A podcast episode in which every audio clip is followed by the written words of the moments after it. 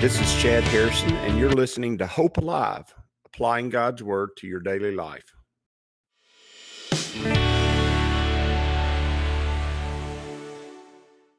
Hi, this is Chad Harrison, and I am the teaching pastor of Lake Community Church and have been serving as a pastor for 25 years.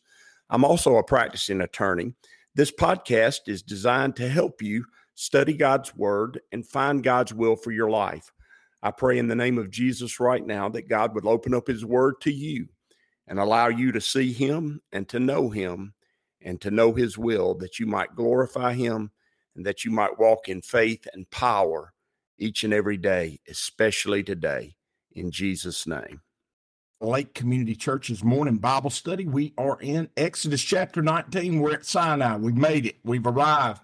We've gotten there. There's a lot of interesting things that I'd like to say about that. A lot of what we learn and understand about this trip to the mountain, this trip to Mount Sinai, this trip to meet God, a lot of what we learn about that is it's informed by our, are watching the Ten Commandments. If you're my age or older, probably even if you're in your mid 40s and older, you remember on Sunday evenings once a year, and that's back when there were only three or four networks, and there were three networks, and then there were there was a public broadcasting channel, and for some parts of the country, you would get CNN or T, TB, TBS or easy for me to say, or WGN out of Chicago. And that's uh, just really, that's all there was. And some of the great old movies, some of the great classic movies, they would show at night. Sunday night after church. And one of those movies was The Ten Commandments. And so regularly, once a year, you would watch the movie, The Ten Commandments. And obviously, the pinnacle of that the whole story is them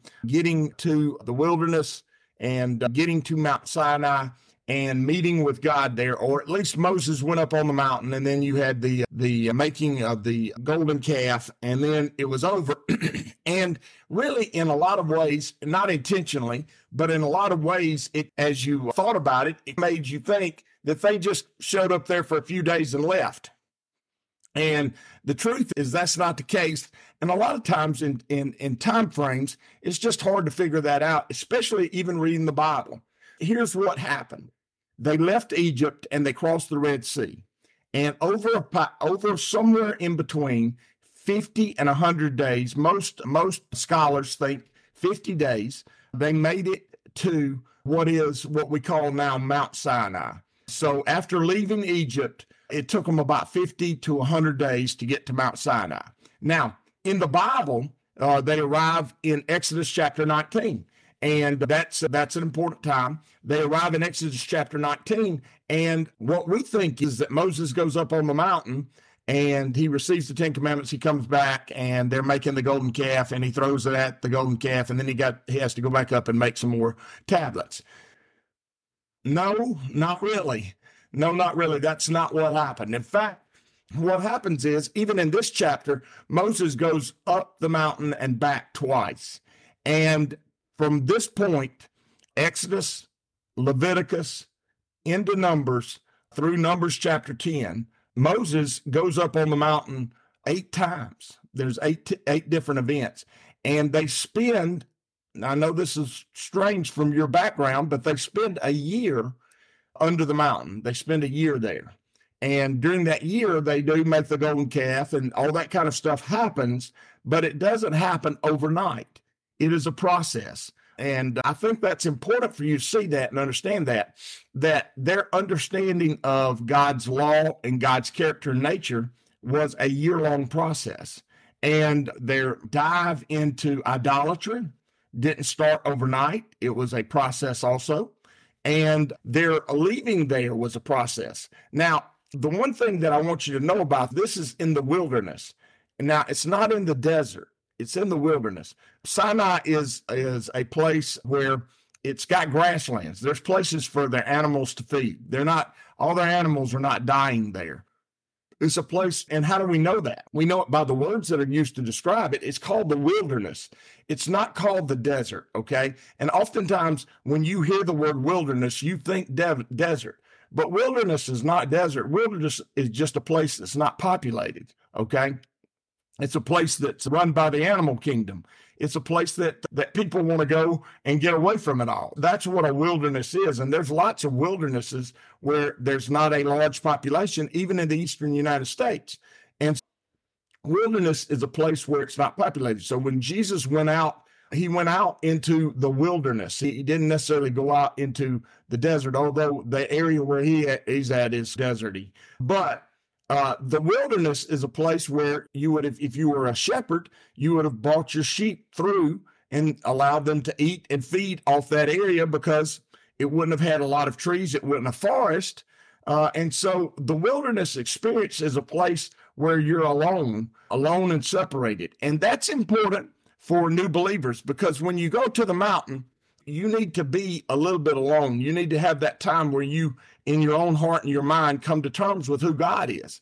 And that's an experience that a lot of young believers never have. In fact, oftentimes, as far as our church, as our church culture is concerned, we do a whole lot of evangelizing, but not a whole lot of discipling. In my past history, as far as denominations, I was in a denomination that really focused on every Sunday morning have an evangelistic call. But remember, church is not for the lost, church is for the believers. The worship is for the believers. The church, the believers are for the lost.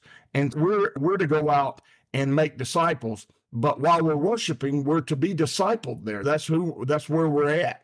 Now, does that mean that you don't do an evangelistic call during worship? No, but there's a lot of other things that need to be going on during worship and a lot of other things that need to be going on during a sermon that are different than just than just leading up to a call to uh, to be converted and repent and turn to Jesus. There needs to be a lot of other things that are happening, and when those things are happening, generally the church is growing, maturing, and I'm not talking about just growing numbers. The church is maturing and the church is able to really make a difference in the lives of the lost people that they know and that they're around.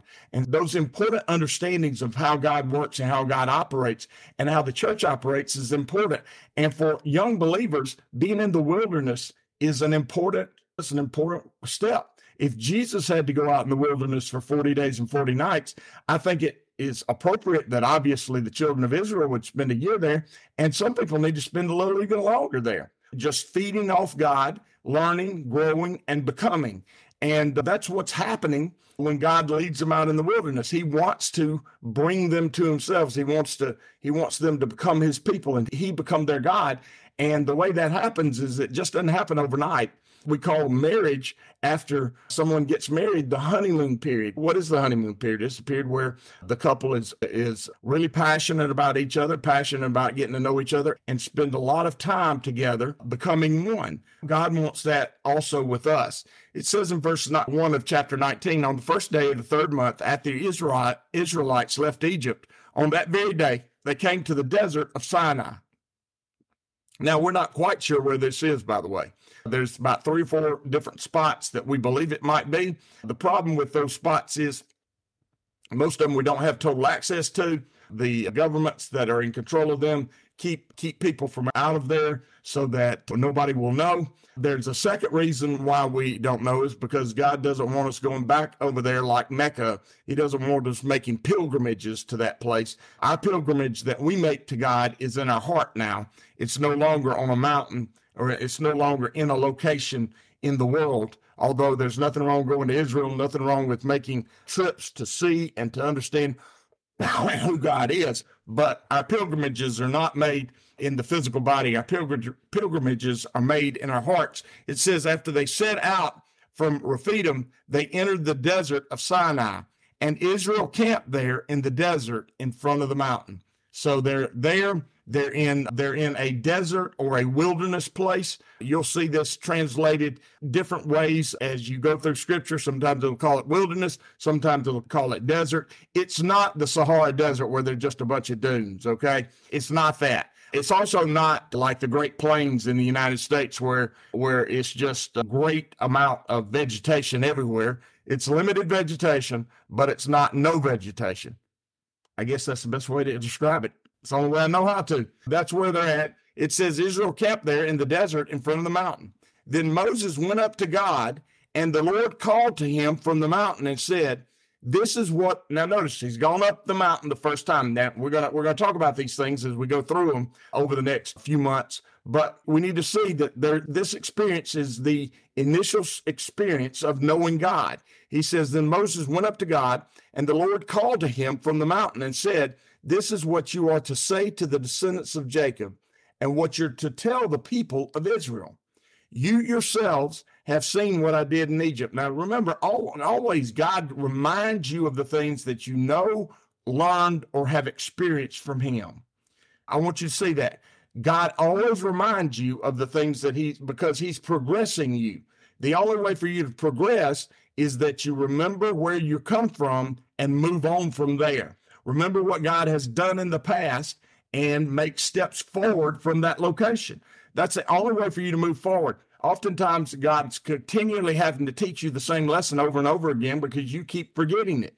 You don't walk in it enough to realize, oh, I need to, I really need to remember this is what God does for me. This is how God operates on my behalf. This is how God does the big stuff in my life. He, he always reminds us of what he's done for us so that we can progress forward in our understanding of him and our understanding of his purpose for our lives and our and in our understanding of his kingdom. It says, it says, you yourselves have seen what I did to Egypt, and I, how I carried you on eagle's wings and brought you to myself. Notice, this is not them wandering or walking out. He, what God's saying is, I was carrying you when I was growing up. Another thing that was really popular when I was growing up was this poem, Footprints in the Sand, and it was about walking with God and uh, realizing that uh, when we were going through the rough times, there were only one set of footprints. And the person asking God, Why did you leave me? He said, I didn't leave you. I was carrying you during that time period. That poem's a really good poem. It's, an, it's a fantastic poem, but it, the illustration that it gives us is even more powerful and more fantastic. And that is, is that God is the one who sustains us and carries us through the difficult and hard times of our lives. We don't do it. God does it through us. He is the one who is the sustainer. He is the one who is the provider. He is the one who gives us life and purpose and hope. And we need to realize that when when you have come to know Christ, he first came to you. When you grew in your relationship with him, he was the one who was teaching you. When you matured and were grown in him, he was the one who was feeding you and he was the one who was making you. And he's saying this I brought you out on eagle's wings, which means I brought you out powerfully and mightily. I delivered you out of the bondage of sin and the bondage of this world in mighty ways. And those things are important for us to remember when we're going to grow, when we're going to mature, when we're going to be discipled. We need to remember what God has done and always remember how He's moved in our lives so that we can recognize His movements as they come in the future. He says, Now, if you obey me fully and keep my covenant, then out of all the nations you will be a treasured possession. Notice, you're a treasured possession to Him. He says, if faith makes you powerful before him. You're already his possession. You're already bought at a price. Jesus paid for you on the cross with his own life and with his own blood.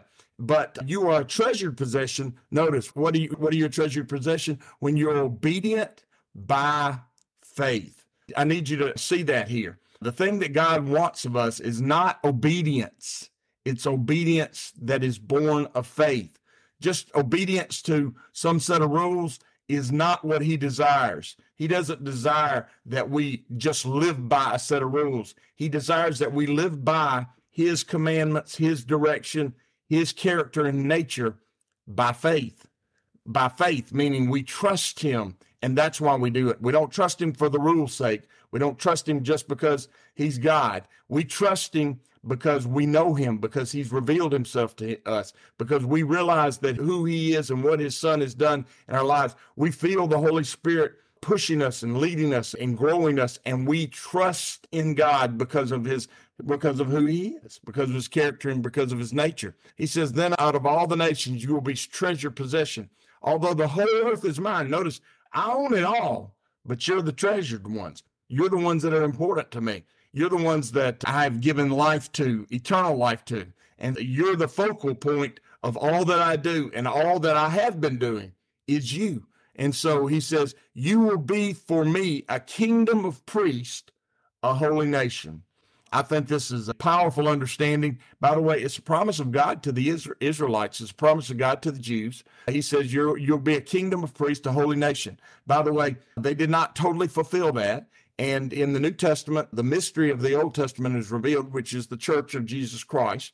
And, uh, and that church becomes a kingdom of priests, meaning we have direct access to God on our own. We don't have to have other people get us there. We get there by faith in Him and uh, we are a kingdom, a holy kingdom, and a kingdom of priests, meaning that we have direct access to him.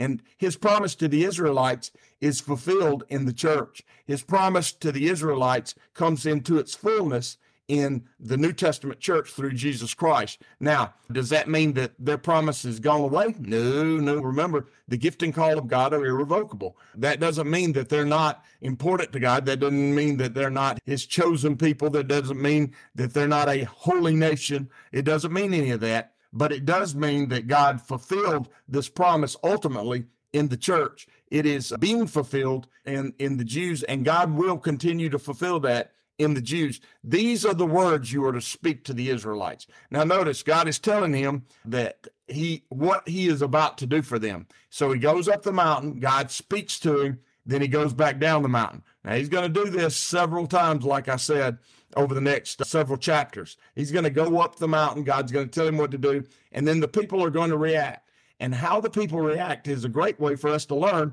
how we generally react to God when He grows us, when He matures us. This is going to be a great learning process in how young believers learn to walk with God or really sometimes fail to walk with God.